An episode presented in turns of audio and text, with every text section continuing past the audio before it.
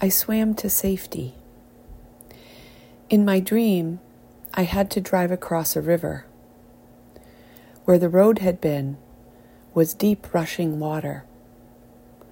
I survived by leaving the car. I swam to safety knowing the valuables would still be down there if I ever need to find them.